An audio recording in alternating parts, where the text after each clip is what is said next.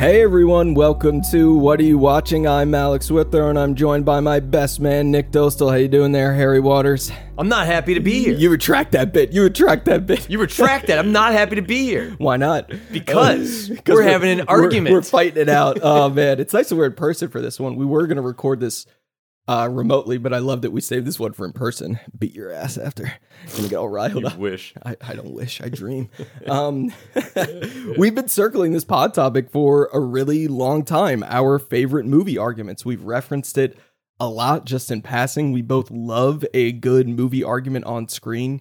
Two people having it out, airing out their shit. These are hard scenes to pull off well. They need to be well written, carefully acted, and necessary to the overall movie. There has to be stakes. A lot of arguments are just silly in movies. My favorite is when my favorite silly movie argument is when a character asks like a really important question, you know, just tell me what you want. Just tell me what you think. And we cut to the other person in the argument. They're staring blankly. And then boom, we just cut out of the scene. Yeah. It's like, well, what the hell? That was that was nice and convenient. That doesn't really happen in real life. It's so easy. But here we are. We're opening it up. Like, what makes what makes a good movie argument and what makes a bad one? Let's start there. Well, let's start with the definition of an argument. Okay. An argument, there's two that I like, is an exchange of diverging or opposite views, typically a heated or angry one, or it could be a reason or a set of reasons given with the aim of persuading others that an action or idea is right or wrong. I think that's...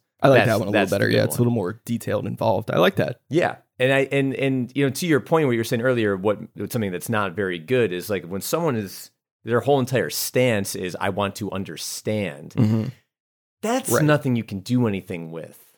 You know, like the truth. Like, what can you do with the truth? But what are you going to do if...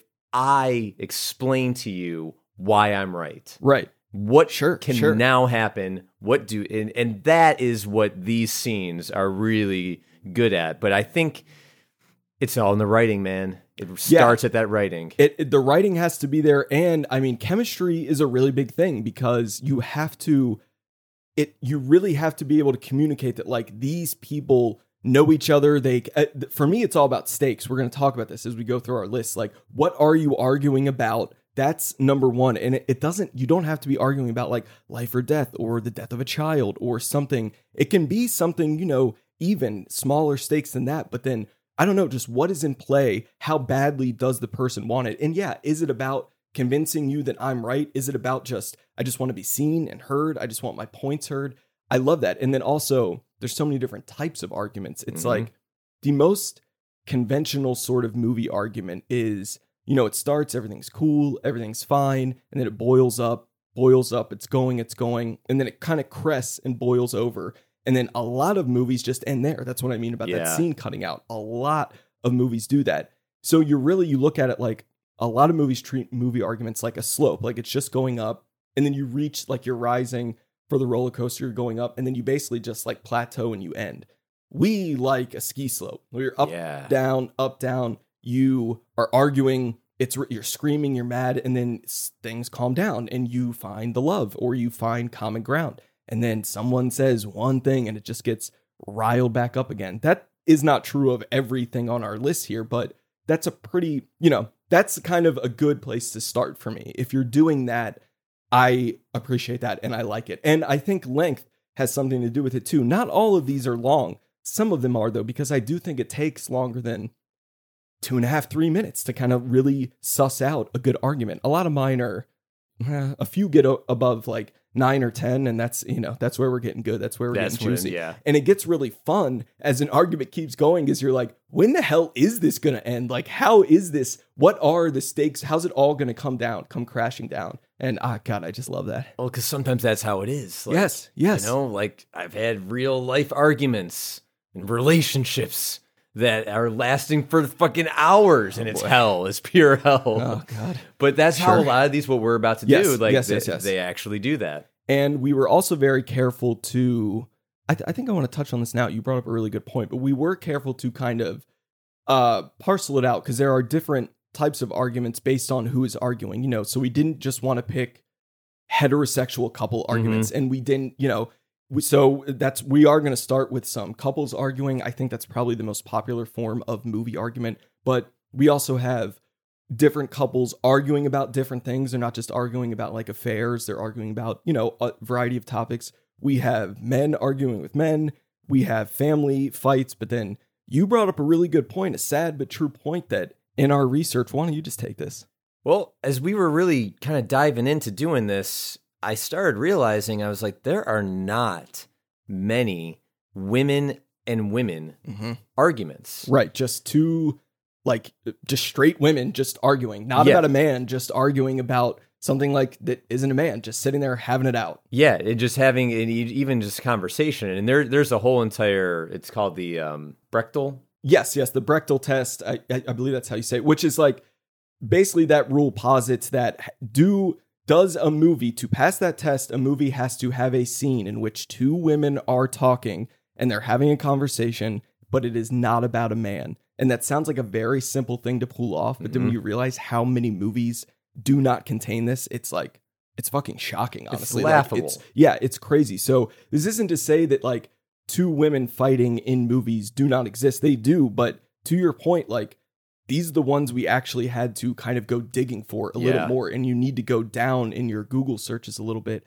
And I found that to be very weird because you type in like best movie arguments. A lot of your lists are going to be, a lot of them are couples, like yep. a heterosexual male-female dynamic. And this is probably more of a testament to the type of movies that are made, you know, and either way, I do think we're seeing more of a trend of kind of women letting women be women in film and having an argument about something. But yeah, we just wanted to draw that to attention, to bring that up by way of saying that, you know, we're trying to spread it around here, but God, let's have more just women arguing about yeah. life. And that's also, this goes back to our mailbag episode, but that's kind of a, a huge source of inspiration for the new movie I'm working on that I, I'm going to have two sisters who are fighting. They're not fighting about, a, you know, a man, but it's been a lot of fun to research that and to write it, because then now you're talking about sisters who deeply love each other. So yeah, that it all helps kind of fuel me as well, like trying to think of, I want to write an argument that I maybe, not that we haven't seen, but something we don't see a lot of. Just Absolutely. Like two sisters arguing at literally, it's going to be like seven thirty in the morning and just fucking having it out. And like what? Sisters don't argue. Exactly. Like, sisters. Oh. And what's so cool about sisters arguing, sisters that in the world, I hope to create these two people, there's they love each other more than anything. There are no two people that they love more, even though one's married and all that stuff. But then, like, how far can you go to get mean? How far do you have to push to, like, offend someone badly? Like, for instance, like, you and I have never really had it out. We've never had, like, a doozy argument. But, like, when you think of, like, friends who know each other so well, like, it could get, it can get fucking bad because no one knows you better than the people who love you. Mm-hmm. So that's another thing to kind of explore. And that's, those are other dynamics that we love in movie arguments that a lot of movies just ignore. Male, female, man, woman, w- whatever it is. I, I just like adding in as much as possible. And then like, how far do you have to go to push buttons? Conflict and Conflict. How personal can you make it? Yeah.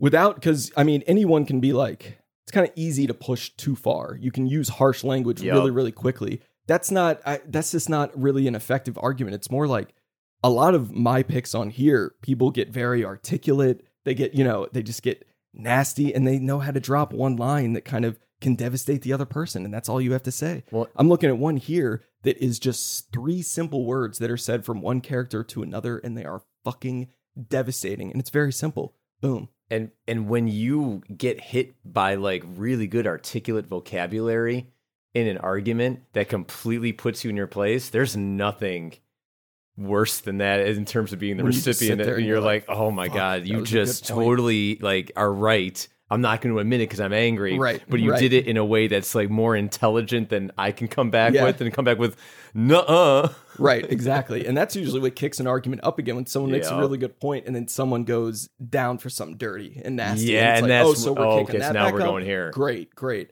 Why don't we just, well, any any other thing else to add before we get into our picks here? No, fuck you. I'm not setting this tone the whole time. It's going to get, I haven't seen you in like nine months. Last time I saw you, you were the best man at my wedding. We're not we're not going down this road. We just, we got a good pump on earlier today. We worked out. Let's bring the testosterone level down. All right, this is going to be fun. We're going to volley back and forth here. We're going to have a wide-ranging discussion of arguments that we like. We did confer on our list because I kind of assumed we would have a few in common. And instead yep. of us both making a top ten, and then we end up with like six movies total, I'm like, let's share our list. So we're going to get through all the ones we had in common up front. And that way we can do that. And then we'll, you know, branch out and I'll talk about some that have meant a lot to me. You'll talk about some that meant a lot to you. All right, so let's do it. I I set these up in chronological order. It's no, it's certainly no coincidence, I don't think, that all the ones we picked on our lists are of couples arguing, but that's why we're going to knock a lot of these out out of the way first. But they're arguing about different stuff. But let's start with Wow, Faces, nineteen sixty-eight, directed by John Cassavetes, something we've, a movie we've talked about a lot on this podcast before. They sit down at the dinner table about twenty-two minutes into this movie. John Marley, Lynn Collins, sit down. Everything starts so like calmly and smoothly. He's he's bringing in tension, and you you don't really know what he's gonna do yet or what he's thinking. But everything's kind of cool to a point, and then he goes and gets that beer, and yep. everything just like boils over. And he lets himself get offended by one little thing she says, and it spins so far out of control that it, it's this really long, sweeping argument shot very Cassavetes. But I just want to say that this argument was so revolutionary for American cinema that Roger Ebert said it was like one, if not the best movie argument he'd ever seen in a movie, the most realistic. And then said this before, but that was the scene that made it him say this was his favorite movie of nineteen sixty-eight. And one of his favorite movies of all time was two thousand one A Space Odyssey. So this, it was a really, really game-changing movie argument when people saw it. And I don't think people knew what to do with it then. And we literally got done watching it like, what, forty-five seconds before we fired these mics up. So it's really fresh in our heads. Tell me about it. Well, I mean, and also I think you can't really escape a conversation about movie arguments without at least bringing up one John Cassavetes movie, yeah, because yeah. every one of his movies has unbelievable arguments. And and kind of speaking to that definition we brought up at the top of the show. But what I think this is makes this particular argument so great is that the revolutionary aspect of it is because it was showing a couple in nineteen sixty-eight that did not talk about the things that they were talking about in terms right. of sexuality. They're actually talking in the beginning of this argument. It's not even an argument yet. They're they're but they're talking about something that they both actually feel very strongly about, but they're not really admitting their stance on it. Mm-hmm. She's bringing up a uh, situation that happened with a friend of hers whose husband was uh, having sexual dreams and saying things out loud. In his dream, yes. In his dreams. Yes, yes. About and, another woman. About yeah. another woman. And she wants to talk about this. And and why she wants to talk about it, maybe she wants to hear what he has to say. She wants to know his opinion. Right. Maybe she wants to see if her laughter is the appropriate response mm-hmm. that a qu- woman should have at that time. Quote, unquote, yes. You know? Yes, yes. And so... You know, it's not an argument, but there is clearly sides taken. And then when right. she ex- when she expresses it, there's laughter. But is it actual funny laughter, or is it uncomfortable Cassavetes laughter where it's the character trying to work through what is happening through fake laughter? Oh, and it's so great. And then you start to reveal what these people actually think. And all of this is building to what will eventually be the beer, where mm-hmm. he just decides that for himself that he wants to take it to another level. Yeah. And it becomes a very, very stereotypical conversation about men versus women. Right. And right. that's really where the the argument goes. But then it does a great thing where they're tired of arguing mm-hmm. and they go into bed and they're laughing and they're being a married couple and they're finding that love.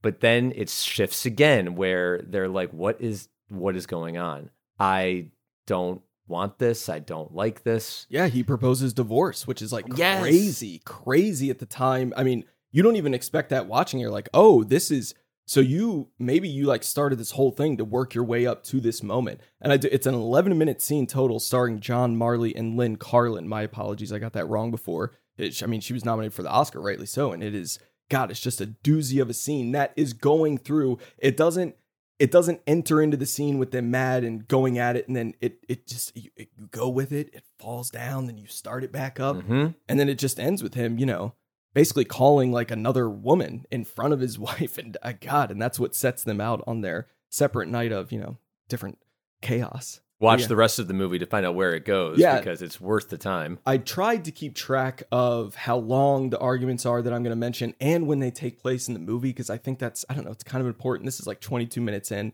My ne- Our next one is, is a longer movie. It's two hours and seven minutes in. This is for nineteen ninety-five's Casino.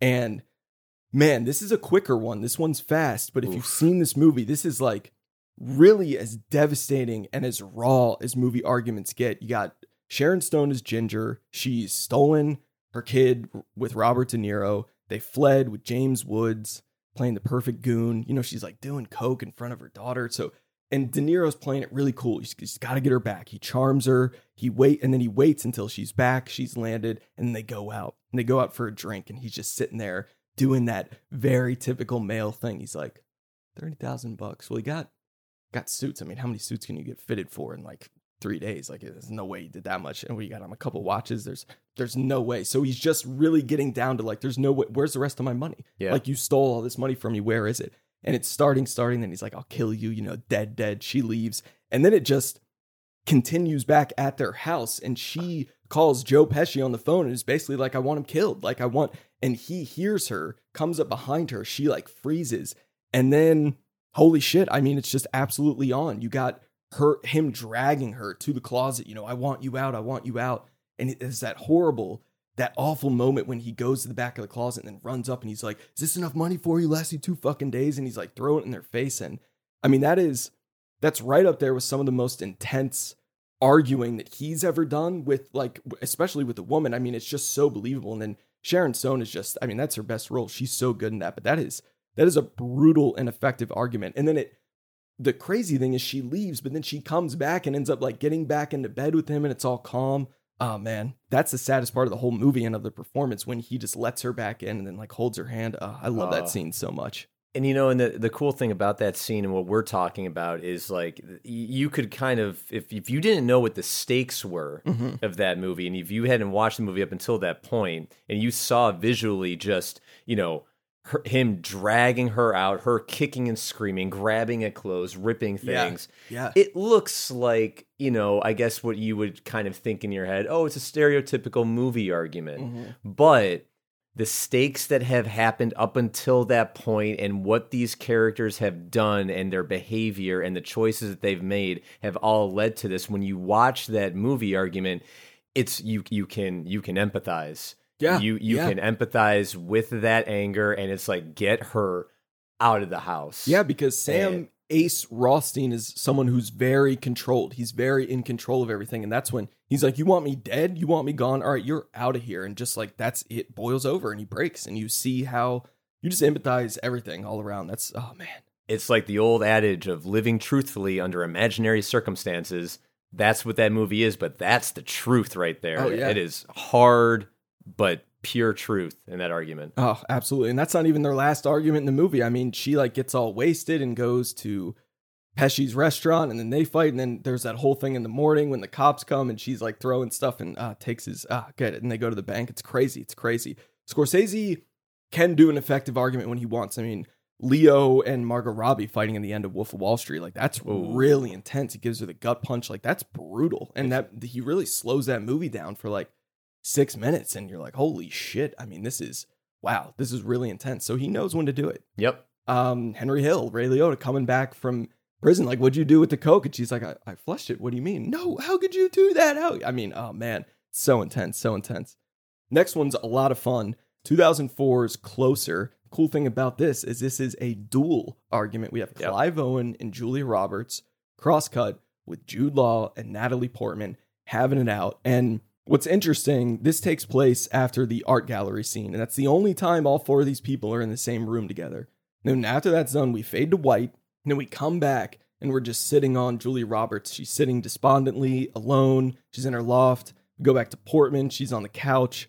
She wakes up, and this is like forty-five minutes into the movie. We're like at the halfway mark. And then what's so cool about this is these fights have the benefit of being allowed to organically cut away from each other. Yeah. And that makes sense. So that's cool. So when we leave them and then when we come back, often the mood is changed. Like, they may have been really at each other's throats. And then when we come back, things are a little calmer. But initially, the passage of information, like we learn from Jude Law that they've had the affair. And then the next time we cut back to Julia Roberts and Clive, he comes in and says, you know, coming home to my wife. And you're like, oh, fuck, they're married. Like, uh, and then it just keeps going. But I know you love this movie. You love this scene. So let's hear it. Oh, this is a top ten favorite oh, movie of mine. Yeah. And, yeah. um, well, and, and one of the things that's great, what you were kind of scratching on was like this whole entire movie, the passage of time is not laid out for us. Yeah, it's very clever. It, you gather through the the reveal of information throughout the new scene. Oh, okay, so that must be like a year has passed and so on. And what makes this dual breakup even more interesting is that two of the characters in the opposite duels are breaking up with these people to be with each other. Exactly. So exactly. There's intention and there's motive that's going on on both parties yes. for what's happening without the other people knowing. Yep. I mean, they know that the other person's been cheating on, but they don't know that that's necessarily like that they're going to them. Yeah, you exactly. find that out through the arguments. Right, right. But also what I love about this argument is that it's true to the play. Oh, yeah, sure. They sure. they break this up on stage where they've got both couples in the apartments, and the way that it's set in the stage directions is that the lighting goes on one. And then it's dark on the other, right? Dark on yeah, the yeah, other, yeah. and just switches and That's switches. So, so cool. Mike Nichols, I mean, brilliantly didn't even change it. He just kept that whole entire part of it the same. He's like, we're just going to cut because we're not on a stage, but we're just going to cut right when the play cuts. And that information and all of that will take care of itself. But you've also got the dialogue that's going on between these two. Because, I mean, I think the sh- the flashy, showy one is the Clive Owen sure. and Julia Roberts. I mean, sure. that's the one that's got, that's that's the gut punch. That, well, not the literal gut punch, but it's the figurative gut punch. The Not like, by me. Yeah, the caveman line. I'm a Not fucking caveman. Yeah.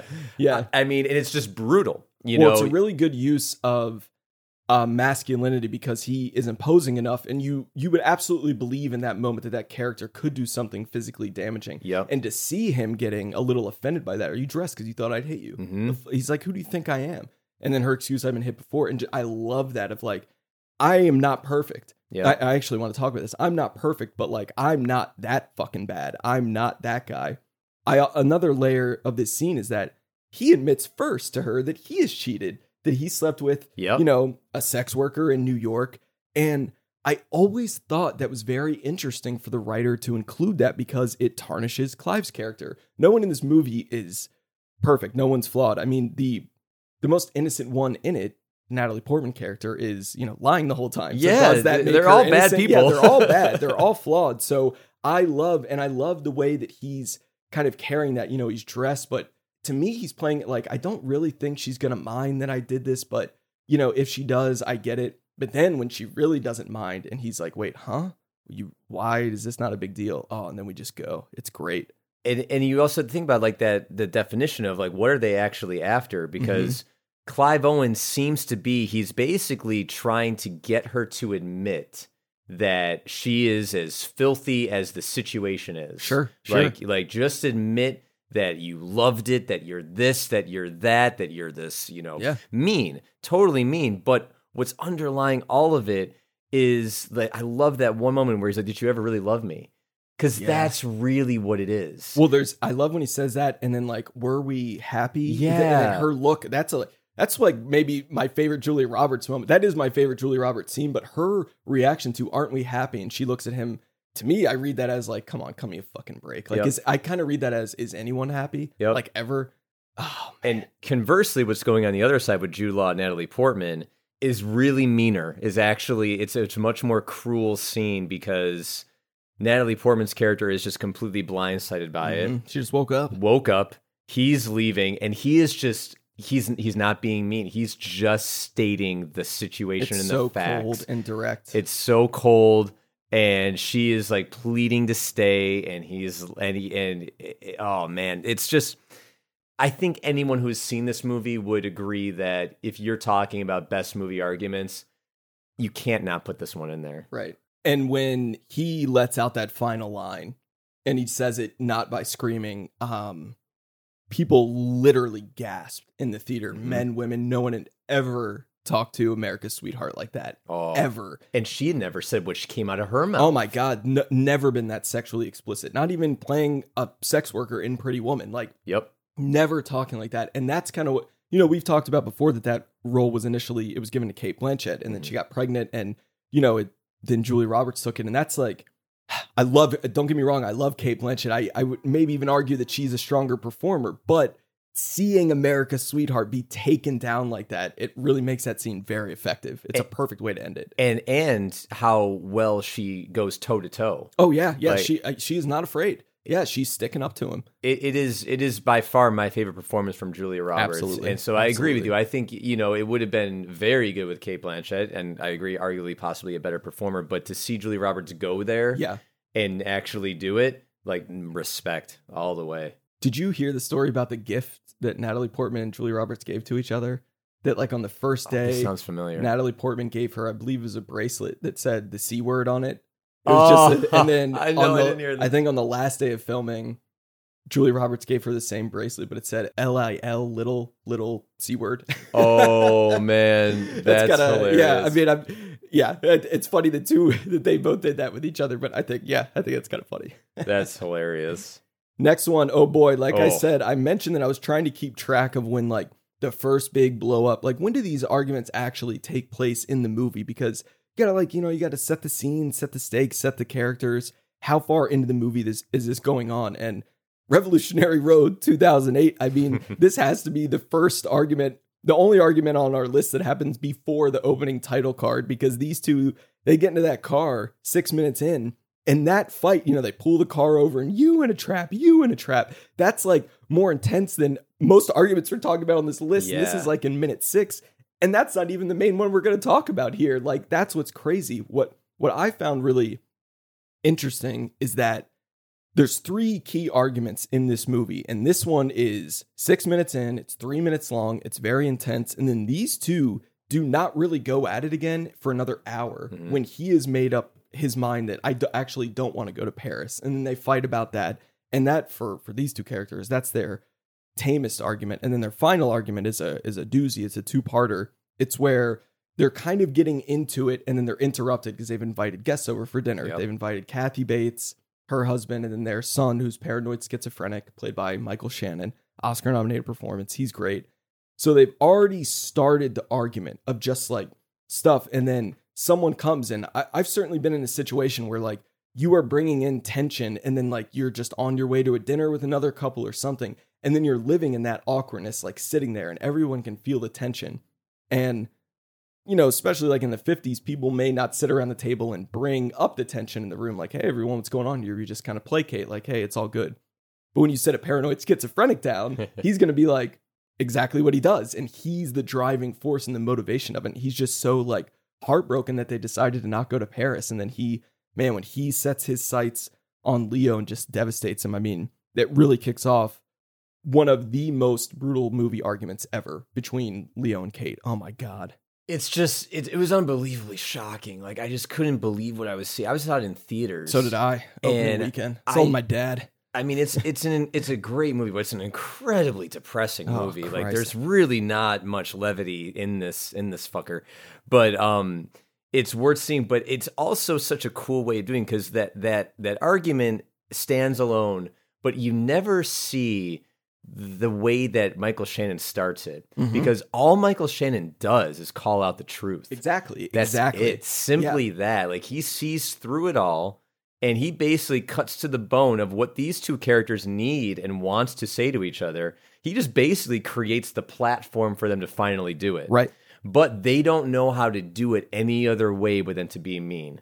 Mm-hmm. They have reached a certain level of hatred and disgust with one another that there is no love.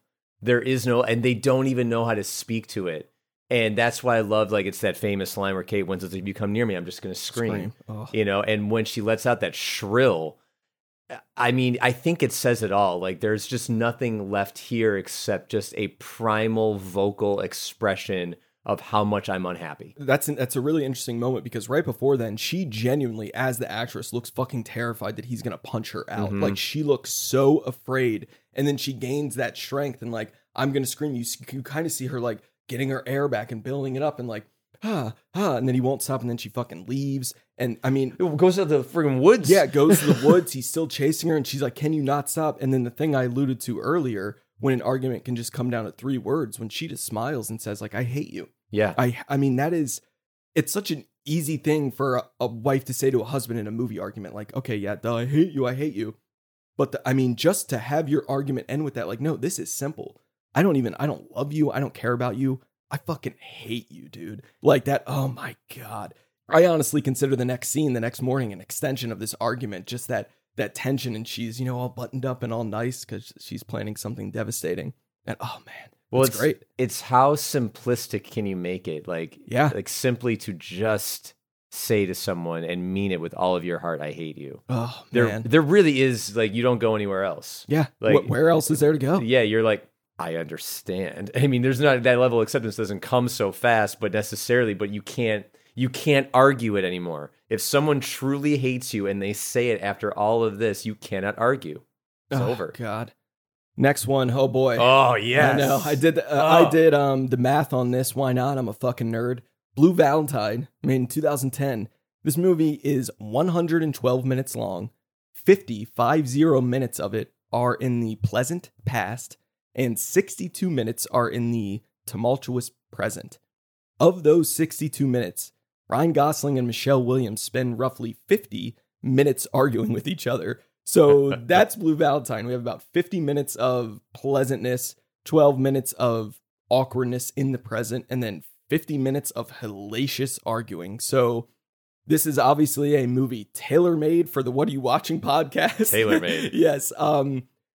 And I mean, it, it starts in, you know, the future room. I think like why. It, and again, it's starting very kind of small, like alcohol is increasing, increasing. But she asks a fair question, like, you have so much to offer. Why do you want a job where you can drink beer at eight in the morning painting houses? And in his argument, you know, because I can do that. It's a luxury. But it starts here with like genuine, just kind of they're talking about stuff they need to be talking about. And then where it goes. Holy shit. Well, and that, and I think this is this is my favorite part is like even before it starts to get to the really uncomfortable, the sexuality stuff of it. Right, right. But that whole entire conversation they're having while they're eating and drinking together, and it's funny to kind of even bring up the point in looking at all these scenes is is alcohol involved? And I know in Faces it was that yes. we talked about. Um, Closer, I believe it was not. No, it Closer maybe, it's not. She may have had a glass of wine before he showed up, but that wasn't really a part of the argument. There also is like a, you know, a correlation between the alcohol and this. And for this scene, clearly there is because Gosling's character has got a little bit of a thing. Oh, yes. But um, you're talking about that idea. She is trying to find the love within him. Yeah. Yeah. And she's presenting an idea. She goes, why don't you do this? Why don't you do that? And his whole entire thing is doubling down on something that I don't think he actually truly believes. I think Which he, is what, that he that all he wants at, to do is spend time with them? Or no, I think he that's it. Yeah, okay, I believe but, that too. But like that idea of um, that he just like, it's a luxury to do right, this. I think right. he's found himself yeah. in a position where he is settled onto that. But he's clearly not happy. No, no. You know, I, I think they make him happy, the the, the kid and her. Yeah, that she, is yes, everything. Yes, I agree. They're still dancing around something that can't be fixed. Mm-hmm. And that's really the crux of the whole entire movie. And it's an endless argument of trying to fix it, not willing to fix it. And what are the tactics that human beings will do to one another during all that? Oh, God. Yeah, and then what follows is, I mean, it's awkward to talk about. It's just that they are so convincingly drunk during that, you know, sex scene in that room. And him like, I'm not going to do it. I'm not going to do it. It's just so, so painful to watch. But then this is an argument that boils over into the next day. And she gets called into work, has to ditch him. He has to like take a cab, shows up to her work, still drunk. And that horrible argument just ensues. And that's what, not a lot of these arguments take place in public. Yeah. A lot of these we're talking about are private. This is at her work. And it gets so bad that she starts calling him the C word. Like, that's a rare thing. And then, I mean, when she's trying to hit him and he's just not fazed by it. And she's like, get out of here, smacking him. And, and then, oh man, then he punches the boss. You're like, holy shit. One of my favorite moments, it, it brings it to, to like its most like primal, is when he's like, you want me to be a man? I can be a man. Yeah. And he starts like just flipping shit around. But yeah. he does this shoulder thing. Like he's like a caveman. He's like, ooh, ooh, ooh. And he's like acting like that. He's like, I can be a man. Right. And it's like really just completely like, you know, regressing into... Yeah. the worst of what we can all possibly do, but I love the shirt he's wearing. Oh my god, it's so ridiculous! It's, it's just it's, it's there's, there's an animal of some type. Yeah. It's like a bear or something, oh, it's like but it's like an ugly cat. Sweater. Yeah, it's, it looks it's, like you bought it at a gas station. Yeah, or it's like this is the shirt you're going on the hill to die on. Exactly. Wearing. Exactly. Still drunk from the night before. You look like you just look awful, and then that ends with a really poignant moment too. Like you vowed, like best and worst. Like you know, this is me at my worst, yep. and you have to.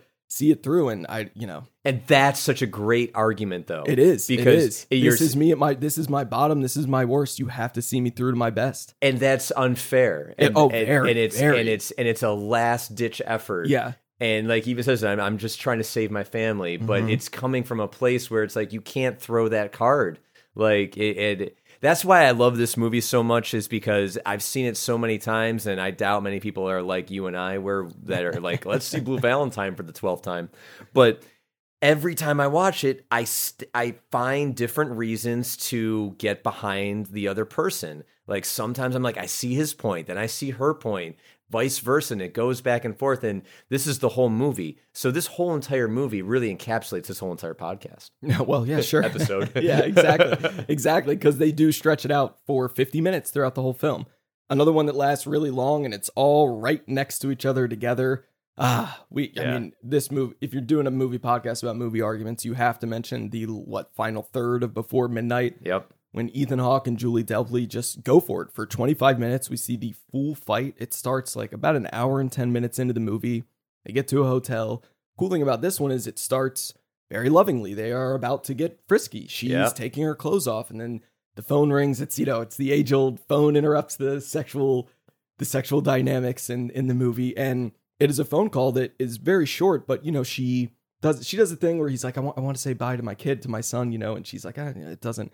She doesn't give him a chance to talk to him. And then that's all it takes. That's the kernel to start.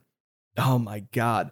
It's so interesting how he decides to pick it and get started. And then we keep talking about like these baiting things, because this is definitely one that gets really heated yeah. and calm down. Gets. I mean, for the first three minutes of it, she doesn't have her top on. She doesn't have her bra on. Then she like puts that on. She's owning it. But like I even noticed, I forgot, he's like correcting her grammar yep. throughout. And I'm like, this isn't even her first fucking language, buddy. Like, oh my God, that's such an arrogant asshole thing to do. It and I mean, is. I, I'm thinking when I'm watching this, I'm like, these two must not argue often, because they're literally airing out dirty laundry. Like, I pick up your socks. I mean, they're talking about who picks up socks, who does the dishes, and I who's the better, more attentive parent. That's always a really good way to like get uh, get down there with your partner. But I don't know. I just love that this thing starts, gets so heated, damn near almost ends, almost like oh, yeah. comes to a calm resolve, and then voom, it just goes back up again. She keeps leaving, coming back, leaving, coming back. Oh, man. And they're both what makes this argument. I, I think I would have to say that this is probably my favorite movie argument. This is right up there for me. Number one for the length, because you never feel that twenty-five minutes. Yep. It's all, I mean, I know they do eventually leave, and they have a kind of sweet reunion. It's tense, but it's a little sweet. But you are basically in that room for twenty-five minutes. Yep. Just and watching it. The levels and the specifics. But I don't think this argument would work. Obviously, you've got the previous two movies that are such a his, like the history of it all. But even if you didn't see those two other movies, they are both so loaded at the beginning of this one. Yes. Like, especially her. She yes. is very unhappy. She always looks to me as if, like, every word that comes out of Ethan Hawke's mouth when they're talking to their friends and everything, she's just ready to just jump in at any point if if it wasn't in public, to just be like, you're full of shit. Yeah, a lot of eye rolling, a lot of like yep. kind of like subtly putting him down at the dinner table, and he's trying to handle it. But you can you're getting a sense of like something is about to go down between yep. these two. And, like, and this he, isn't ending with her, baby, you're going to miss that plane. Like, this is going to be rough. Exactly. Yeah. And he is the whole entire time with, like, trying to put on the lightest thing about it yep. is be like, what? As if he doesn't really know. Exactly. I mean, but the thing is, like, I, I think he doesn't want to do it. Mm-hmm. He doesn't mm-hmm. want to have a fight. He like he knows something's wrong, but and then finally you've got that whole entire like loaded ammunition, and finally in this hotel room is when it all comes to, and it's just fucking brilliant, man. And I mean, she really devastates him at the end. Like, isn't this obvious what's going on? Like, mm-hmm. I just don't love you. Bye. I mean, you you you gotta see these movies, but this is a little bit of a spoiler. Is like, okay, you don't really know what happens to him. It doesn't really like. You could make a case because like that might like be that final moment. You where, ready for this? Because she's like she says she's out of love with him. You ready for this? It's been nine years. If they were going to do it, it would come out this oh, God, year. I don't think it's going to happen, but it's, it's been nine happen. years. Well, they, they could but still they, do they it. They shot this in secret. I remember they did not. They basically sent out like a still, a publicity still of them walking in Greece like two months before it opened in theaters. And they're like, hey, we did this in secret. Ha ha. Well, like, what would you call it? Um, Before. We could call it after something. And that would be it. After. Oh, you but dirty if, dog. If they're broken up, it's after. Oh, it's my after. God, Boom. dude. Boom. Oh. It's, yep, there you go. Oh, my God. Boom. That's, oh, my mind. After dawn. Oh, that's, that's, that's terrible. That sounds like it's terrible. um, no, I mean, I, yeah, and they're still both working and doing it. I, maybe they put it to rest, but I don't know. Part of me. There's always going to be part of me of like, what if, what if, you know, what if well, they revisit it? Maybe it's not nine years, but maybe what if just again, we get another one? It's oh, a it's a it. perfect trilogy as it is, yes, but yes. they all three of them have all said unanimously that they would never be opposed to continuing this. That, that's absolutely right. And Linklater is that director. That dude loves messing with time, time going yeah. by and like, yeah. like there's no end. There's only an end when you're dead. That's, That's the end. Essentially a line he says in Before Sunset. He's like, I guess the story's never really over. Yep. Like, it just keeps going until then. So yeah. I will always root for another one of these. Hell Let's yeah. just keep going. Uh, oh, I love it. I love it after. That's great. Yeah. Well, I don't know. I'm just talking out of my ass. Next one. I mean, in terms of long movie arguments, this is like literally the whole movie. We've talked about it a lot on this podcast. We dedicated an entire episode to it, but... As we're rounding out our shared, you know, couple arguments mm. here, we just wanted to give a little love yet again to Malcolm and Marie. I don't even know how you pick, like, the most effective arguing scene in this. I think the one I remember the most is when she's taking a bath and he comes oh, yeah. and levels her very simply and levels her. And, I mean, just when he's like, you know, who did that? It was this. It was me. And, like, oh, man, and saying, that that wasn't you. That was Kiki. That was this. Or, oh, God. It's, and she doesn't say a word. That's... This isn't really making my point because I like movie arguments where equal parties are engaging, but that I think to me is probably the most effective, devastating moment of that movie to me. Well, I think it's even more to your point because what she actually says after, I think is even, it trumps everything he just said. Well, that's the beauty of the film. That's yep. why it's genius because they keep one-upping each other convincingly. And, and she just brings out the best thing that it, it's purely from like a woman's point of view is like, you know, John David Washington is just saying, all of the things that would really, a man would think, would really hurt a woman. Yes. Uh, and usually related to like sex and yep. all that stuff. How can yeah. I make you jealous? Yes. How, and, you yes. know, and, but at this point in the argument, that is not like she, it's almost like that's cute that you think you, this is your big right. move to play. Right. It's almost immature. When yeah. really, I just think you're disgusting. And if you really wanted to hurt me, you'd go here. So he's like trying so hard mm-hmm. to just mm-hmm. be the biggest dick ever. And oh, yes, yeah. she is hurt, but no, no, uh-huh. but but at the same time, I do believe her character when she's like, "You think like that is what you have right. on right. me? That what you you you're just gross." Yeah, that's a great way to level him too. Yep, like, you're disgusting. You're gross. And because now he's sort of like, "Shit, I got." Yeah, buddy, nothing. What the fuck do you think was going to happen when you said all that shit to her? Like, come on. Yeah, Jesus, good. Yeah. How did you think she was going to react?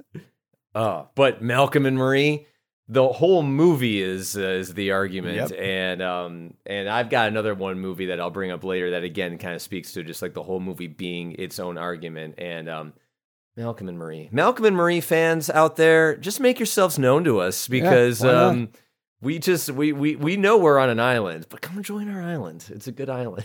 Euphoria season two and Malcolm and Marie, I think they play really well together, both all shot on film, same guy. I mean, come on, it's all great. It's all great. All good. I love that movie. I love that guy, Sam Levinson, man. Hell yeah. I, I, I, I dig what he's doing out there these days. I, I like what he's putting out there.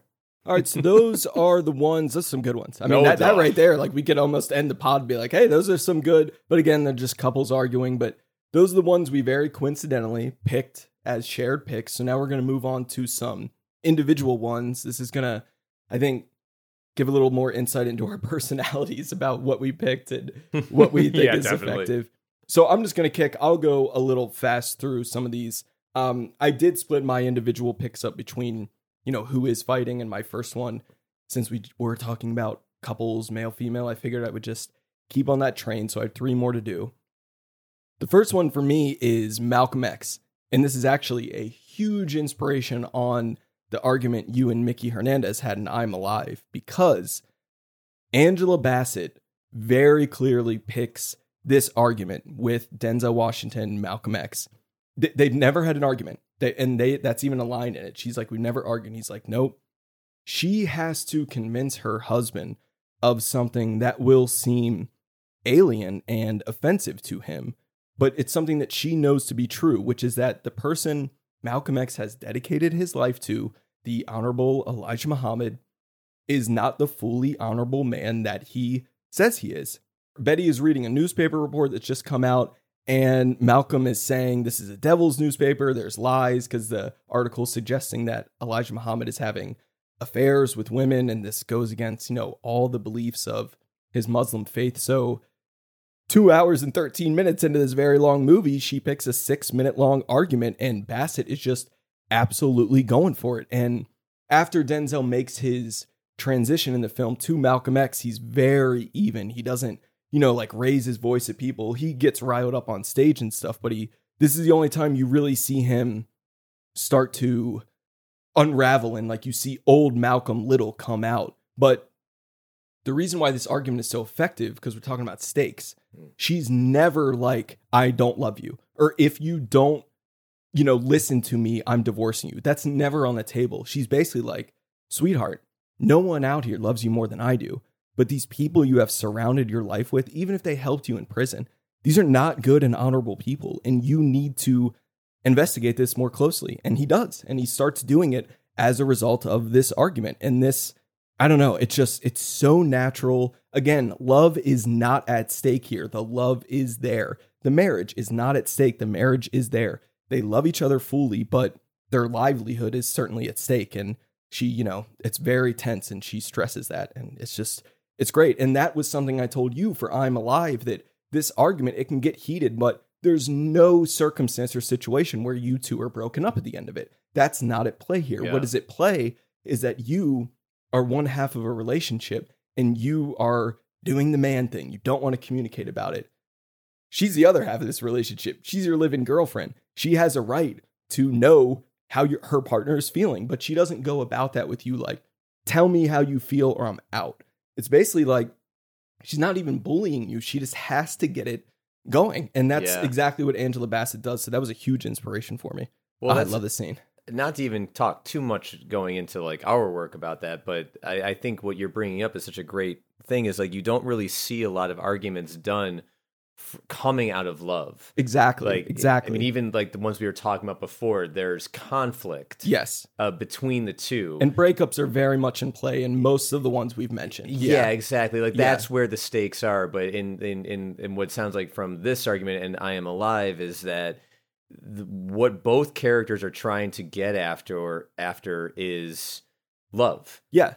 And, and basically like, I just want you to listen to me and attempt to understand my perspective, mm-hmm. because maybe as someone who loves you deeply, maybe I'm looking out for you. Just maybe. And can and that's that wall what come down? Exactly. Can, and if yeah. it has to come down with some raised voices, then maybe it does. But if we end in a place of love and calm, then it, it was worth it. Raised voices were worth it. Mm-hmm.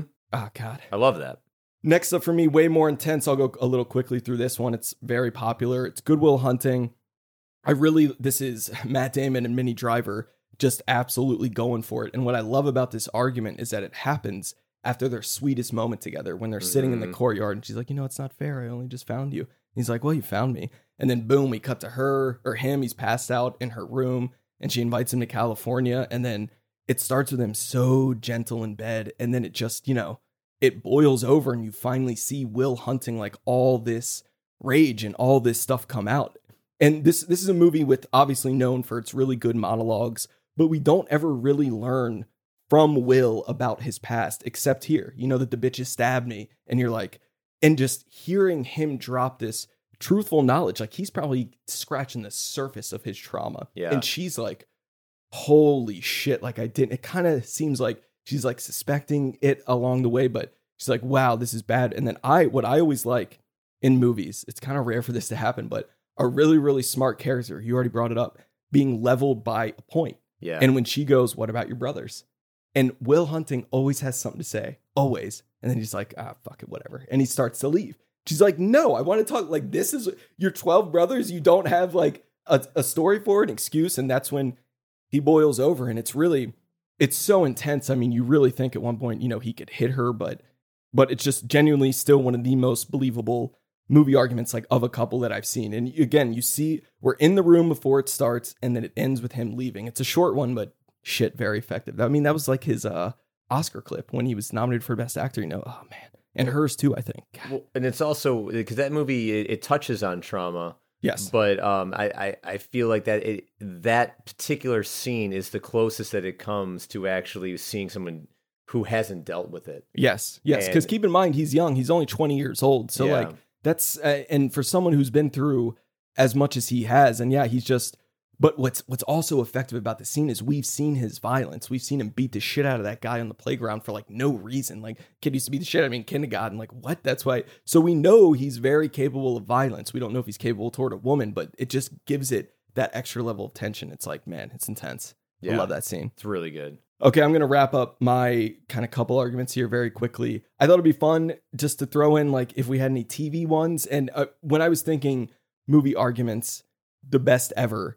The one thing that really came into my head in terms of T V is the season four finale of The Sopranos, Whitecaps, when you have Tony and Carmela. They argue twice in this. I don't know if you like committed the scene to memory like I have, but th- it's really Edie Falco's moment. She won the Emmy and it for this episode. And it really feels like a woman right at the fucking end, right on the edge. It is some of the best acting I've ever seen. She is in tears. There's one point when he goes to, I mean, he barely catches himself from just leveling her, from punching her, and he punches like three holes in the wall, and she looks genuinely terrified. And then you can see her kind of walking around, and she's getting her air back, getting her agency back, and she's like, no, I don't, I don't want this. Like, I don't love you anymore. And it's, it's a really, really, because, you know, like Italian mob family, we don't get divorced. Are you kidding me? You, you deal with the side women, you deal yeah. with it. And she's just like, no, I've had enough. Like, your filter, I don't want to use the language she's using, but you know, your side women are calling the house. They are talking to our son. Like,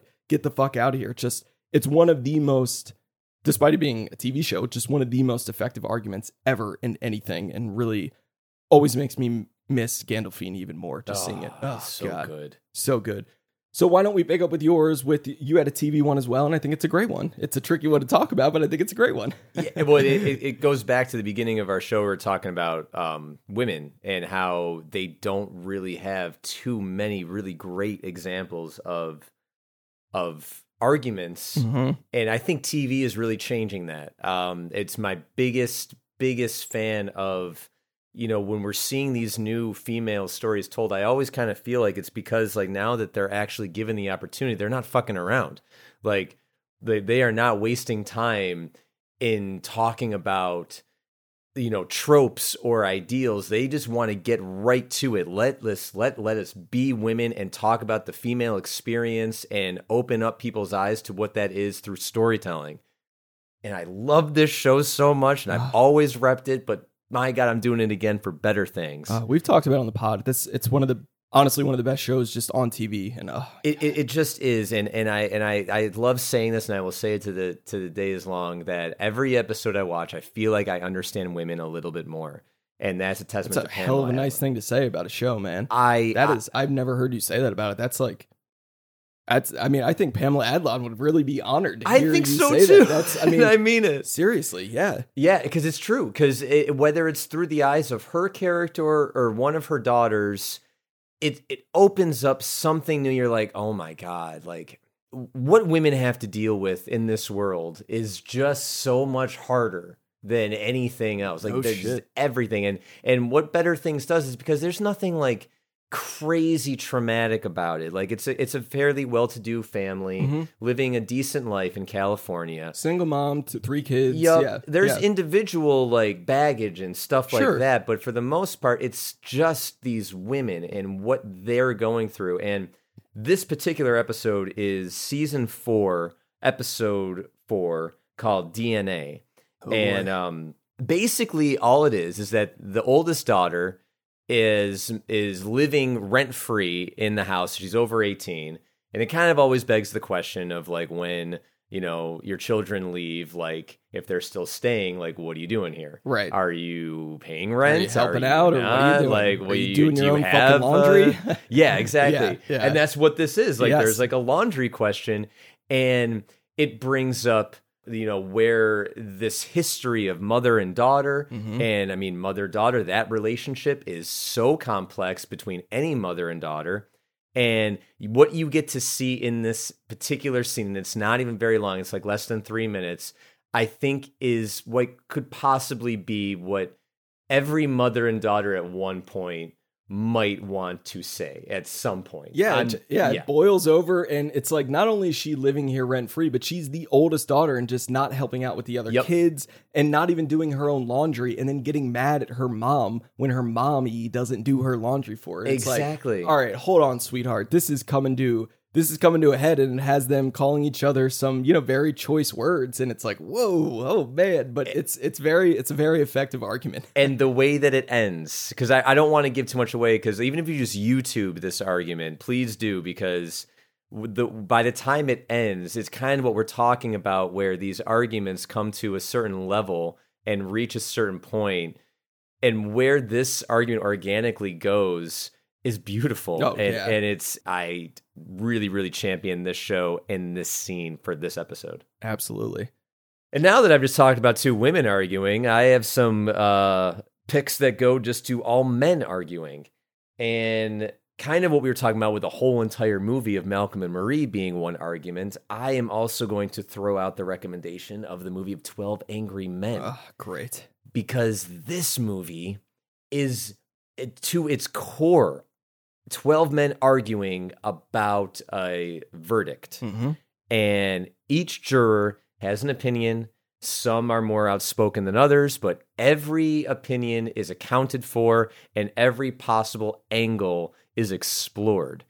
This has been a play. There was a radio play, I think yep. is where it first started. Yeah, yeah, it there's did. been like a lot of history over the years, and I think there's a reason why whether this movie or this play are still being done is oh, because yeah. it really is just humans. So what I love about this is that my first exposure to this was actually William Friedkin's made-for-T V version in nineteen ninety-seven. You have Jack Lemmon doing the Henry Fonda Ooh. role, George C. Scott, Courtney B. Vance, James Gandolfini. Oh my God. Tony Danza. Are Will- you kidding me? I'm dead serious. William Peterson. Ossie Davis, the great Ossie Davis. It's a great cast. So to your point, Edward James Olmos. Oh to your God. point, Amon Mural-Stahl. Oh, he's so intense. I mean, it's it. Yes. So the material still works, and I don't even think they're like changing dialogue. Like it's still exactly yeah. the same. But yeah, Sidney Lumet's first film. Go back to the source, the original. Oh my God, it's just perfect. It's, perfect writing. It's perfect writing. It's perfect stakes. It's perfect conflict. It lends itself to being a full-length feature argument that you will have no issue in being witness to. Pun intended. Great. Great job. Thank you. I appreciate that. We've talked about this. We did a whole entire episode on this movie, The Great Mikey and Nicky, directed oh. by Elaine May. Uh, I feel like we're at a point now where it's okay, where we just bring go call back to old old movies that we've talked about, yeah. because the, the what I love about this particular scene is that it comes around maybe like the beginning of like the fourth quarter. Mm-hmm. Like we're kind of reached the end, and certainly Peter Falk's character has reached his end with his friend. And it all, what I love about this argument is that it all basically culminates with an object. Mm-hmm. It's a mm-hmm. watch. Yeah. There's been points made about the watch throughout the whole entire movie. Yes. But ones that you're like, Like, anyone talks about the watch their father gave them. Yeah, it means a lot to them. Okay. Yeah, it's like, hey, watch the watch. You know, like, these little tiny things that are almost throwaway lines. But then John Cassavetes proceeds to destroy Peter Falk's watch. Mm-hmm. after everything that these two have been through in their life, and particularly this one night, that's where Peter Falk has his end. Yep. And it's it. I can't even say it's an argument, because when one person has definitively reached their end, yeah, they have nothing left to say. No, they're just, it's more of like defeat. You're just like, oh, I'm, this is the man that I've surrounded myself with for all these yep. years. Like, I don't think this is worth it anymore. And then you're watching John Cassavetes plead his case. Mm-hmm. He is turned around and he doesn't know how to do it. Oof. And it and and it, it ultimately ends into, like, you know, a, a a man wrestle in the middle of the street. I mean, there's so many different layers about this about this one particular scene that I felt like it, it had to be represented in this episode as just a, a great, great movie argument from start to finish. And when Falk realizes that he this is how little of a shit he gives about me or things that I find important, that directly correlates to this, the decision he makes in the end of the movie. I don't want to give it away, yeah. but you know, it that watch that was a last straw, yep. the literal last straw. You went too fucking far. Yep. Ugh. Oh, okay, yeah. This definitely shows a little bit of our of our of our taste and difference. So, um, oh boy. So I brought up the comedy This Is the End. Oh, oh god. And I am, and anyone who might know Good about talking about this one. So. The Armageddon is happening outside of the house that they're all in, and they are all kind of banded together to try to survive. And this scene exists between Danny McBride and James Franco, where I'm just gonna I'm just gonna say exactly what the scene is. Oh, great! Because there's because this is how you can have an argument, though. There's no there's no lines. You, as long as the stakes are there, then don't do the whole thing. Please, I won't do the whole God. thing. Go for it. But Danny McBride has soiled James Franco's porno mag in a way that I think that one would be soiled. Okay. And James Franco goes to confront him and is basically like, don't do this in my house. And, and from there, Danny McBride explains why he will continue to soil whatever he wants in his house. And you just watch the two of these guys. Just, it's so funny. It is really funny. I can't. Uh, all right. Yeah. Just go watch that. Just go watch that movie. It's very funny. Oh, and this is great. two thousand eight, Martin McDonagh in Bruges. Oh, man. Oh, God. Martin McDonagh is my favorite writer currently living. And um, this scene I'm talking about in particular is between Brendan Gleeson and Ray Fiennes, where Ray Fiennes has come to Bruges to kill Colin Farrell because it's reached the point where he has to get himself involved. And Brendan Gleeson has decided for himself that Colin Farrell cannot die. He has set him free. He is not going to tell him. And he is take, he's sacrificing himself, the consequences yep. of this. So we talk about stakes. Mm-hmm. I mean, Jesus, this is, I'm going to kill somebody. No, you're not. You're going to have to kill me. Yeah. And these two are friends. And the way that the the level of their stakes matches their friendship. Yeah. And the personality quirks that they both have are represented, and it feels sweet. Mm-hmm. It feels real. It does not feel over the top, which is pretty incredible because it's a kind of really over the top scenario. The dialogue, these two guys just sing with each other, but yet they cannot find common ground. No, no. They're, they're, they are cemented in their stake in what this situation is, and yeah. they will not budge.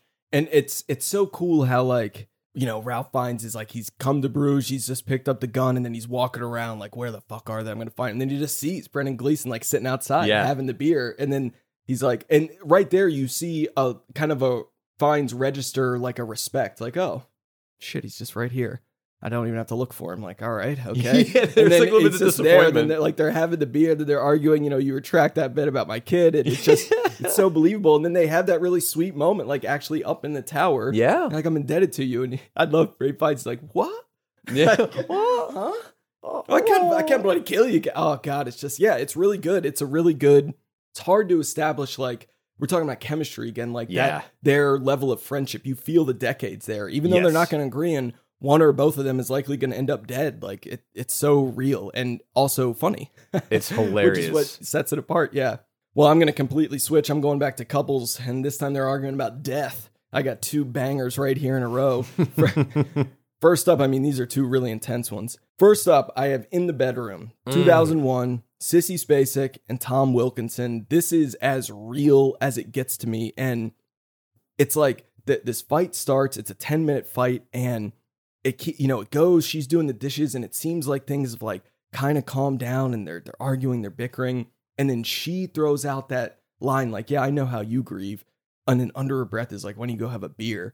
And then we just cut, and he's like out of the room, beat, beat, beat, and then he just boom, because he's left the scene. He boom comes crashing back in. Like, what the hell is that supposed to mean? And then it's on. Then they're then they are going at each other's throats.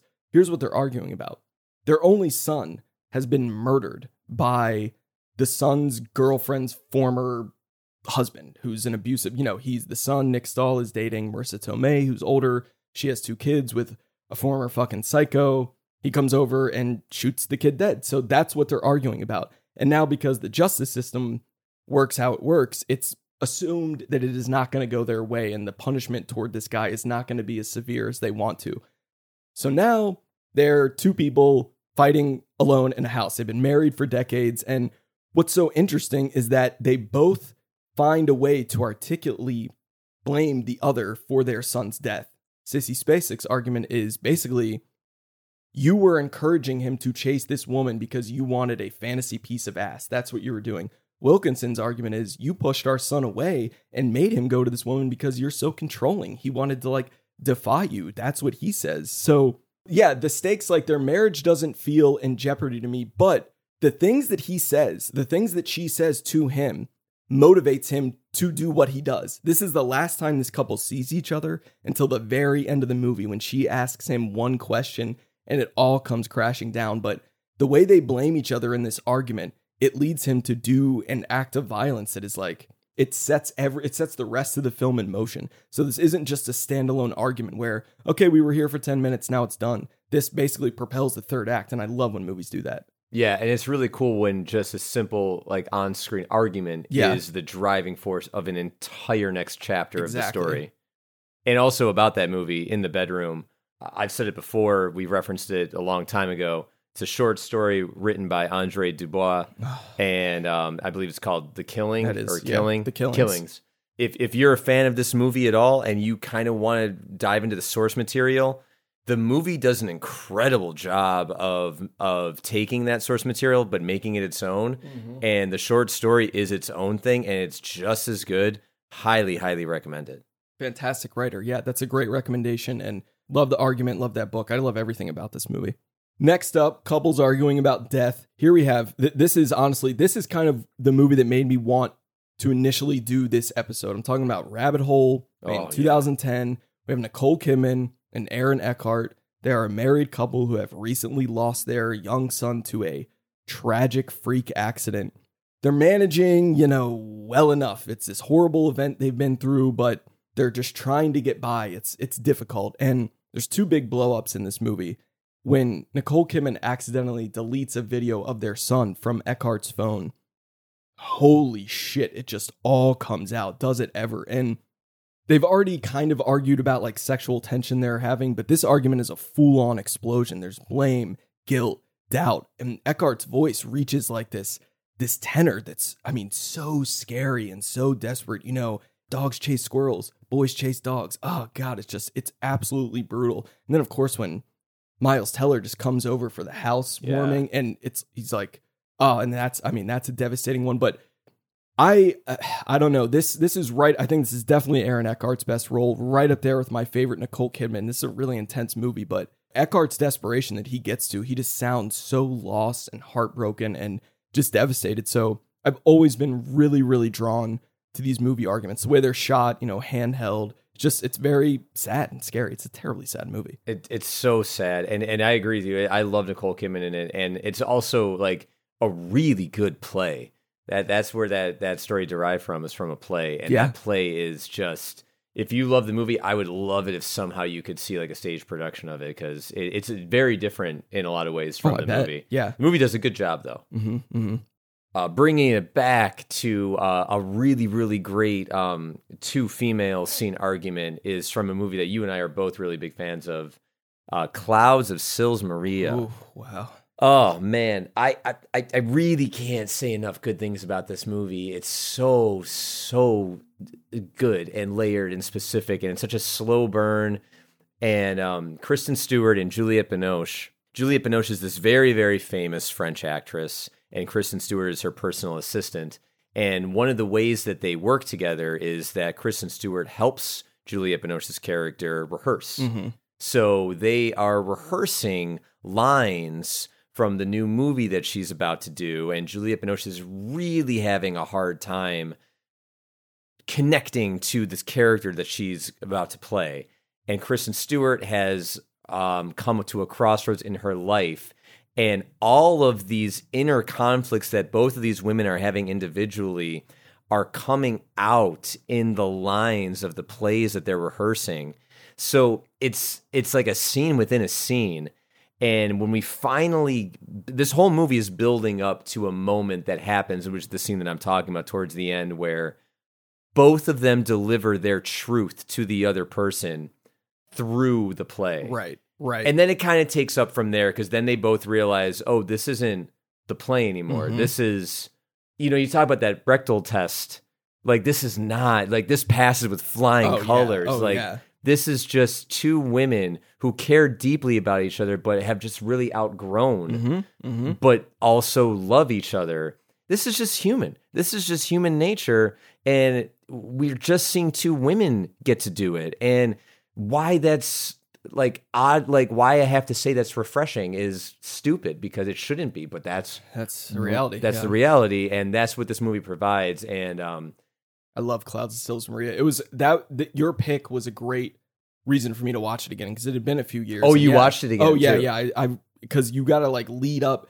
It, it's not an argument that's that effective out of context, yeah. but like in context with everything else, and then especially how the movie ends, like it's just perfect. It's a very odd movie in a in the best way. Did you uh, did you like it better than Personal Shopper? Yeah, I always have actually. Yeah, I, I, I mean, too. I.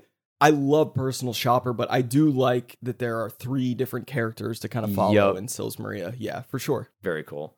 And the next one I'm bringing up is just, uh, it's a classic, classic scene, chicken salad sandwich argument from Five Easy Pieces, oh. starring my favorite actor, Jack Nicholson. And all this scene is, is Jack Nicholson wants to order something at a diner the way he wants it, and it's not an excessive order.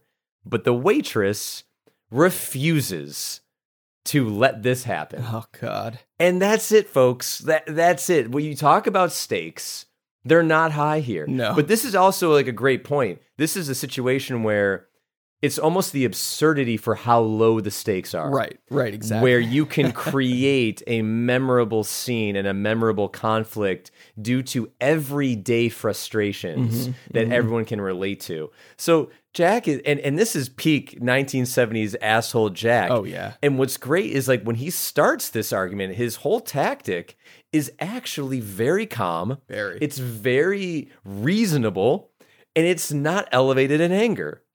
And then you just watch as it's not working for him. It's just not going his way. Nope.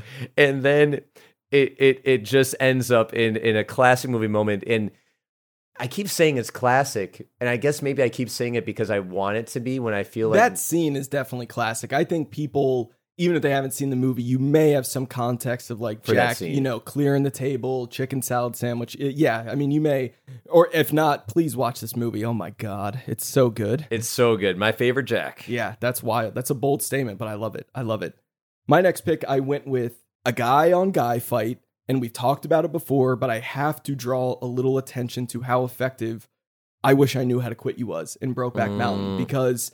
Oh my God, this is the last time we see these two together in the movie. And, you know, I mean, the setup is Ennis, Heath Ledger, he's waited till the end of this reunion because they don't get to see each other that much. And he's waited until they're literally packing up and getting ready to leave to say, I actually can't see you in August like we planned. I got to push it to November. And this finally allows Jack Twist, Jake Gyllenhaal, to boil over and just go like, this, uh, you know, I can't keep doing this. Like, this is too hard. I actually still think to this day, I think this is Jake Gyllenhaal's best scene as an actor. And when he goes, you have no idea how bad it gets. Like, you really, really believe that. And you have Ennis Del Mar, like the a master of repression who has no idea how to express himself. And then Jack Twist, who just wants, he's like, I don't even care about my family. Like, I'll ditch him right now. I just want you. It's such a quoted line, you know, I wish I knew how to quit you all that, but it really, really pays off. It's a great movie moment, a great argument. I mean, at one point, Ennis is threatening to kill him, and I actually believe it. I'm like, holy shit. And it's also another argument that's purely based out of love. Yeah, yeah, like exactly. That- like, I want more of you. Mm-hmm. That's all I want. And Ennis is, you know, he's like, well, I got to work. You don't know how it is. And yeah, I mean, if you really love someone, should it be this hard? Like, do you really... It's so articulate, too. It's such a well-written scene, the way that Jack is, like, having to break it all down. I just, I yeah, I wanted to mention that one briefly. And again, that's the last time they see each other. It's devastating. Ugh. Love that scene. So Another kind of similar fight, although it is, they're gearing up toward a breakup because of cheating. But I wanted to give a little shout-out to Blue is the Warmest Color. Oh, because yeah. When Emma calls Adele out for possibly being with a man and then Emma kicks her out, that's like, that is so fucking real. And that was a big influence on some movie arguments I've done in my own movies, but she sit. It ends with her like sitting there sobbing alone. That that's a really tough movie to take. Just all of it, like all three hours of it, it's a lot. But that's a very, very effective argument of two people like just going at it, a young couple going at it in their apartment. Ugh. My biggest compliment for that movie is that when that movie reaches the end scene. Yeah, I after you've seen everything you've seen for those three hours, it, I think this is such a rare thing for a movie to be able to achieve, is that I truly felt a lifetime lived. Yeah, like yeah. Th- from everything that they those two characters are before they get into a relationship, right, and then into the relationship, it, it really feels like because that movie spans a lot of hit years, mm-hmm, mm-hmm. and. And it really, I it, it's like life. Like you can feel like, oh yeah, that was five years ago. That was uh, just a year ago. I felt all of that. Yeah, I agree. It's I very, agree. very cool. Yeah, well said. I'm going to burn through too quickly because we have given them a lot of play on the podcast before, but I wanted to try to get a sibling argument in there. And to me, you can't do any better and really like restrained and down here than Michael Fassbender and Karen Mulligan in Shame, which, you know, episode forty-five, we dedicated an entire episode to that movie, but then one shot to the back of their heads and then their profiles sitting on the couch, you know, how are you helping me? I mean, and then the one, she just has to mention sex once in yeah. relation to him once, shut down, done. And then that kicks off the brilliant, you know, kind of end of that movie, which is one of my favorite endings to a movie ever, but definitely wanted to mention that, had to give a little, little love for it. Next, we also talked about this a lot on the P T A podcast, but mother and son fights, hard to find a more real, devastating one than uh, Eddie Adams' mom just laying him out in Boogie Nights. This is before oh. he's Dirk Diggler. You could argue that that argument turns him into Dirk Diggler, and you know, you're nothing, you're stupid, you're not going to be anything, and just be nice to be, be. Oh God, she's ripping stuff off of his wall. It's...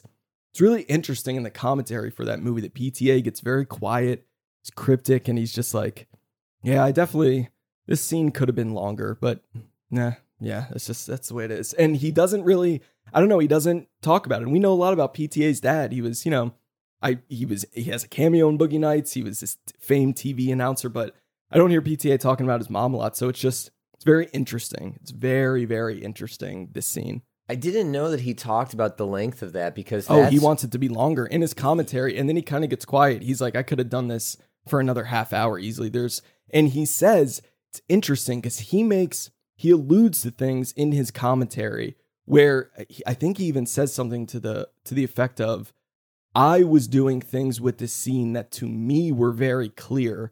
I don't know if they communicated to the audience, but oh well, the scene could have been longer.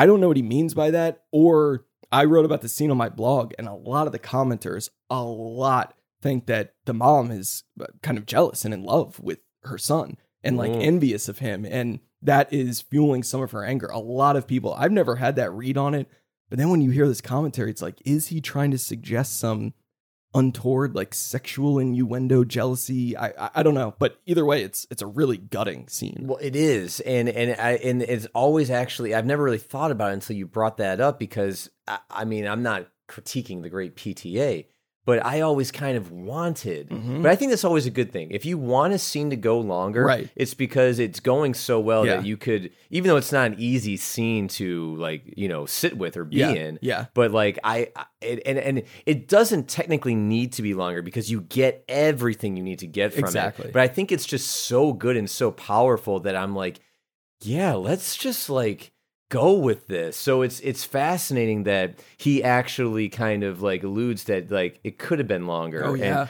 And, and I'm like, oh, I I think that would that would be a very cool way to see that. Yes, yes, absolutely. I have I have too quickly left here when we were talking about how it was unfortunately a bit of a struggle to find two women arguing. I did have to go in my search, and I was reminded. I couldn't believe I forgot this. But wow, this is a this is a tough sell. Ingmar Bergman's Autumn Sonata is ninety-three minutes long, and Ingrid Bergman and Liv Ullman spend the last half of that just going for it. They are a mother and daughter arguing. This is maybe the most effective argument Bergman put on film, which is saying a lot. And it's they're arguing about a lifetime of turmoil, and there's so much angst, regret, shame. No one's like get bending. It's it's really, really brutal. So I'm not going to say too much because it's like half the movie, but kind of seemed pertinent to go this far and mention at least get one Bergman in there. No, to, well, I hesitated on actually putting a Bergman movie in here because I realized that like what I love about Bergman so much is how mean his writing is, and a lot of it is just one on one mean without the with the other person saying nothing. Yeah, and yeah, I realized like, oh, that's not an yeah. argument. That's mm-hmm. just like really, really cold writing. And I'm like, okay, I can't really put this in. So I'm going to end our uh, our argument with the way we started. We okay. started with a Cassavetes. I'm going to end with a Cassavetes. Oh, d- oh, boy. I cannot not bring up the great A Woman Under the Influence. Wow. And um, I am talking about the table scene towards the beginning, right after all of Peter Falk's construction crew leave. Because what we're left with is the aftermath after Mabel, uh, Jenna Rollins' character, is made a fool of herself in front of uh, her husband, and um, but he doesn't care. That that's what I love. We talked about this. We go back to our Cassavetes podcast. We talk about this. Yeah. What makes this argument particularly so effective is that, again, out of love. Mm-hmm. Everything mm-hmm. is really so much more interesting when it's out of love. She's actually pleading for him to tell her what she needs to do. Right. So it, it really, most arguments are actually like posed from the person like, why can't you yeah, do you this? You need to be more like how I want you to be. Yes, yeah. exactly. And this is what's such a fascinating turn is because she's actually just asking that. Tell me yeah. how you want that to be. Yeah. And he's almost just sort of like, I don't want you to change. Yeah, I want you to be you. I just want you to be you. But don't be crazy. yeah, exactly. Exactly. I mean, it is, it, it's uh, like the spaghetti scene. It's really, yeah, yeah, it's an intense, the whole damn movie's intense, obviously, which, and we did go into it a lot on our Cassavetes episode. So yeah, please go give that one a shot. But I like that you brought that around. Nice full circle. I always do, baby. Okay, cool.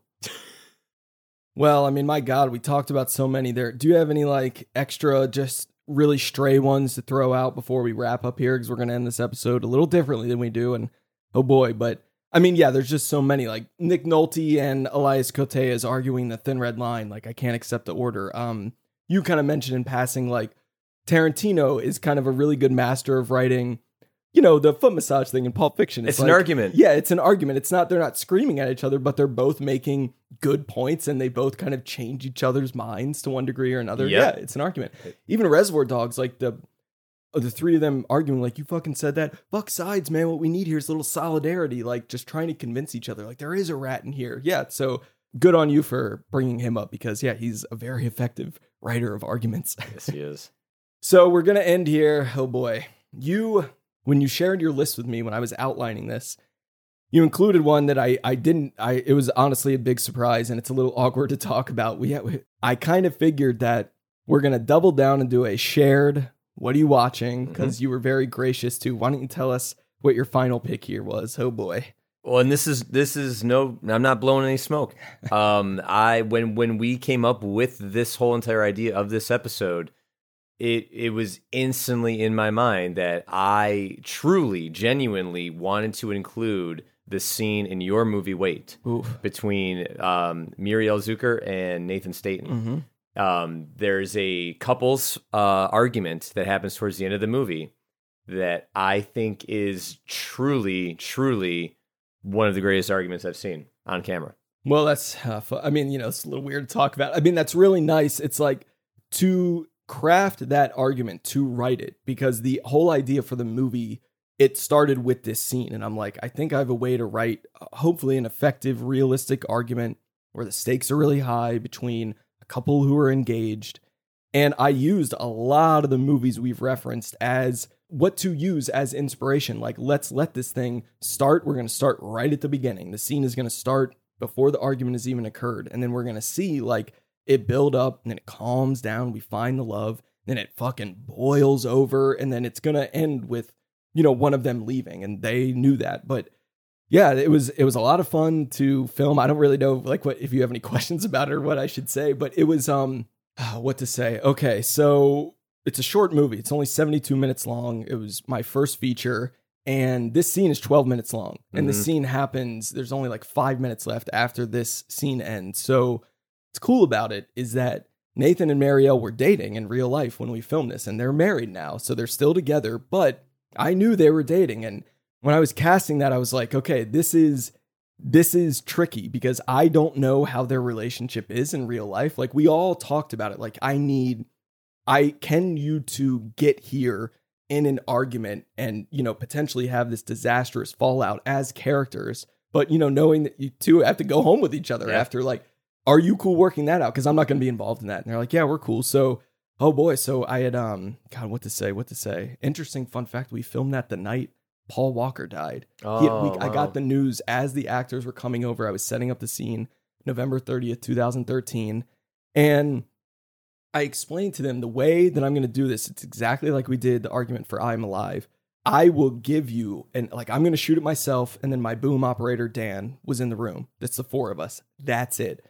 I'm going to set up a space here, a literal physical space. And you have carte blanche to move. I'm talking literally physically move anywhere within the space. I can track you. Don't walk down to that bedroom. It's staying here in the living room and kitchen. So this is your wheelhouse. And we're going to find Uh, we're basically going to shoot this all the way through, full argument to end, as many times until we get it right, because I can only use footage from one take, because I did not give them blocking. I d- they were allowed to move wherever they wanted, but that meant that in take three, a line delivery of, you know, we're here because some fucking asshole was speeding down the road. In take four, that said when they're at the countertop. And another take, it was said in another part of the room. So I can only, t- for continuity's sake, I'm only going to be able to use footage from one take. We did it five times. You know, first take's just tough. You're getting stuff off the ground. And everything in the movie's from take four because they were building, they were building. And take four boiled over in such a way. I remember saying, I like to give, I don't like to trick actors, but I do like to give some independent direction. And what I told Nathan and Marielle individually is I said, neither of you can raise your voice first. Like you can't raise your voice first. And knowing they're going to raise their voice, mm-hmm. it's just kind of holding it back, holding back that tension. You can't like, scream, you can't insult, you can't do that stuff first. And then I went over to Nathan and I was like, you can't do it first. She just let her do it first. Yeah. Wait and wait. And you can see her kind of waiting to like, when am I allowed to boil this over? And she, you know, she does. And I think when we were in that room for those takes, I saw two people actually arguing. Mm-hmm. Uh, despite the fact or because of the fact that they were a real couple in real life, it was so intense and so, oh man, it was just, I remember being like, keep this thing in focus. Like, this is the end of your movie. Like, you have it. It's right here. And it was it was a great feeling. And I remember Nathan told me after he wouldn't mind me saying this, he's like, I've never yelled at her like that in real life. Like, that's fucking crazy. Like, that was that was nuts. Because, I mean, he really goes for it. And it was so fun to shoot. But I told him, like, I'm not going to do this. A lot of directors are going to do, we'll just, we'll get, you know, minutes like one through four of the argument here. And then we'll just get that right. And then we'll go and we'll do the next minute here. But I said, no, we're going to do, because the, the argument was actually eighteen minutes long. And I, so I basically chopped out like six minutes of it in editing of just like some usually bad writing, like line repetition and stuff like that. It was just, it was necessary cuts. So, but I wrote it as Marielle's moment to give it to her to, for that character to kind of, you know, hopefully take and run with. And she really did. And a lot of people who've watched that movie have been very gracious to call out her work in it, which is nice because I saved her powerhouse. I knew she could bring it, and I saved oh, yeah. her character till the end, and she holy fuck did she bring it. But yeah, I really, I just wanted it to be real. It goes up, it goes down. They're screaming, they're not screaming, they're pleading to stay, they're pleading to go. It's, yeah, I wanted, hopefully, for it to feel like pure Cassavetes. And yeah, that's what we went for. A hundred percent. And and also selfishly, it, it, it's kind of, to me, uh, like, I love that scene so much because, um, like, the three of us and amongst another group of people, we were all in the same acting class. Yeah, yeah. And don't even feel weird in saying this, but we created magic weekly, and it was beautiful. It was a beautiful, beautiful time. And unfortunately, magic like that can't last. Mm-hmm. It just doesn't, especially creative, artistic energy like that. And I remember when I watched that movie, we were all still in class. Like, mm-hmm. so that was like in the middle of it. And I knew how much talent we had in our class. And I was like, you know, if someone just managed to capture a fragment of what we would do together, it would be magic. And that's what you did. Well, thank you. But you th- really did. What was so interesting about that is that so many people from that class who I never met, they were in that movie. Yeah. And, yeah. and I was like, but not you at yeah. all. You were never recommended to me. Never. It was nothing. And I, it's like, it's just so weird. And then the, the kind of cool, the, it's a perfect way to end this podcast is that you and I met because you saw Wait playing at a festival, the first yep. festival it played at. You saw it based on the recommendation of some of your classmates. Hey, like, come watch this movie we're in. And then you were liked what you saw enough at the person who shot it, which was me. That, that's why you hired me to shoot and edit. There I go. So, yep. and then here we are years later, still making shit. Yeah, absolutely. And, but again, I just have to say thank you because, like, essentially for a period in my life that I value greatly, you have created the only real evidence I have in a time capsule of something that I can, like, watch and be like, yep, that was what we did every week. Oh, man. Even I mean, if that wasn't me, but I knew well, yeah, what was yeah. happening. And I saw the two of them, because even when I was watching that scene, I go, this is this is it. This is this is what we do. And it's amazing. They really brought it. We just treated it like a play. We treated it like a one scene play. And I'm it's still one of the things I'm proudest of. So that's for my movie Wait. You can watch it free on Vimeo. Just go to alex wither dot com. There it is. But all right, we did it. Favorite movie arguments. That was so much fun. That was good. We have a lot of, uh, it was very fun to research this, very intense. So let us know if you watch anything at W A Y W underscore podcast. Let us know if you get into, into any of these movie arguments and which ones are your favorite. But as always, thank you for listening and happy watching. Fuck you. Fuck you too. Hey everyone, thanks again for listening. You can watch my films and read my movie blog at alex withrow dot com. nicholas dostal dot com is where you can find all of Nick's film work. Send us mailbag questions at whatareyouwatchingpodcast at gmail dot com and we'll answer those on the show. Or find us on Twitter at W A Y W underscore podcast. Next time is our first ever What Are You Watching commentary. We already recorded it, it went great. It's a really popular movie that won Best Picture. Stay tuned.